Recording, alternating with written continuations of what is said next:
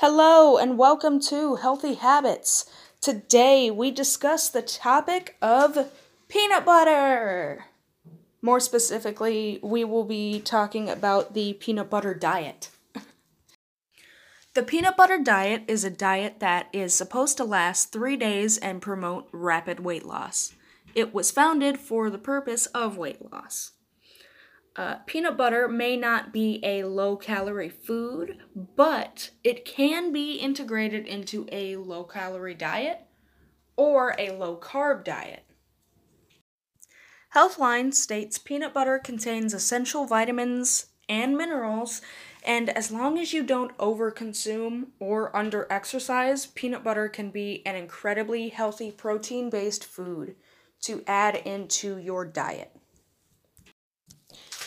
Healthline does recommend that you go with the more organic uh, selections and options that you have available to you in your store, as those will have more vitamins and minerals.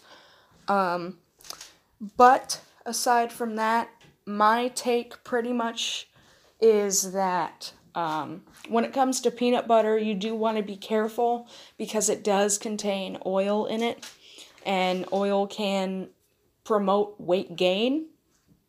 So I would definitely say to be careful with consumption of peanut butter. Um, I also don't think that I talked about it on or in the script.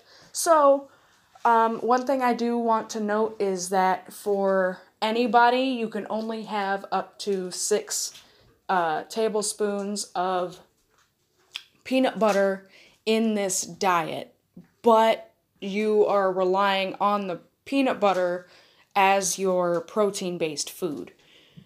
So with that being said, I think I'll end it off here.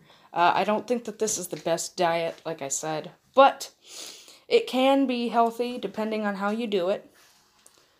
But I hope that you guys stay safe, stay happy, and stay healthy.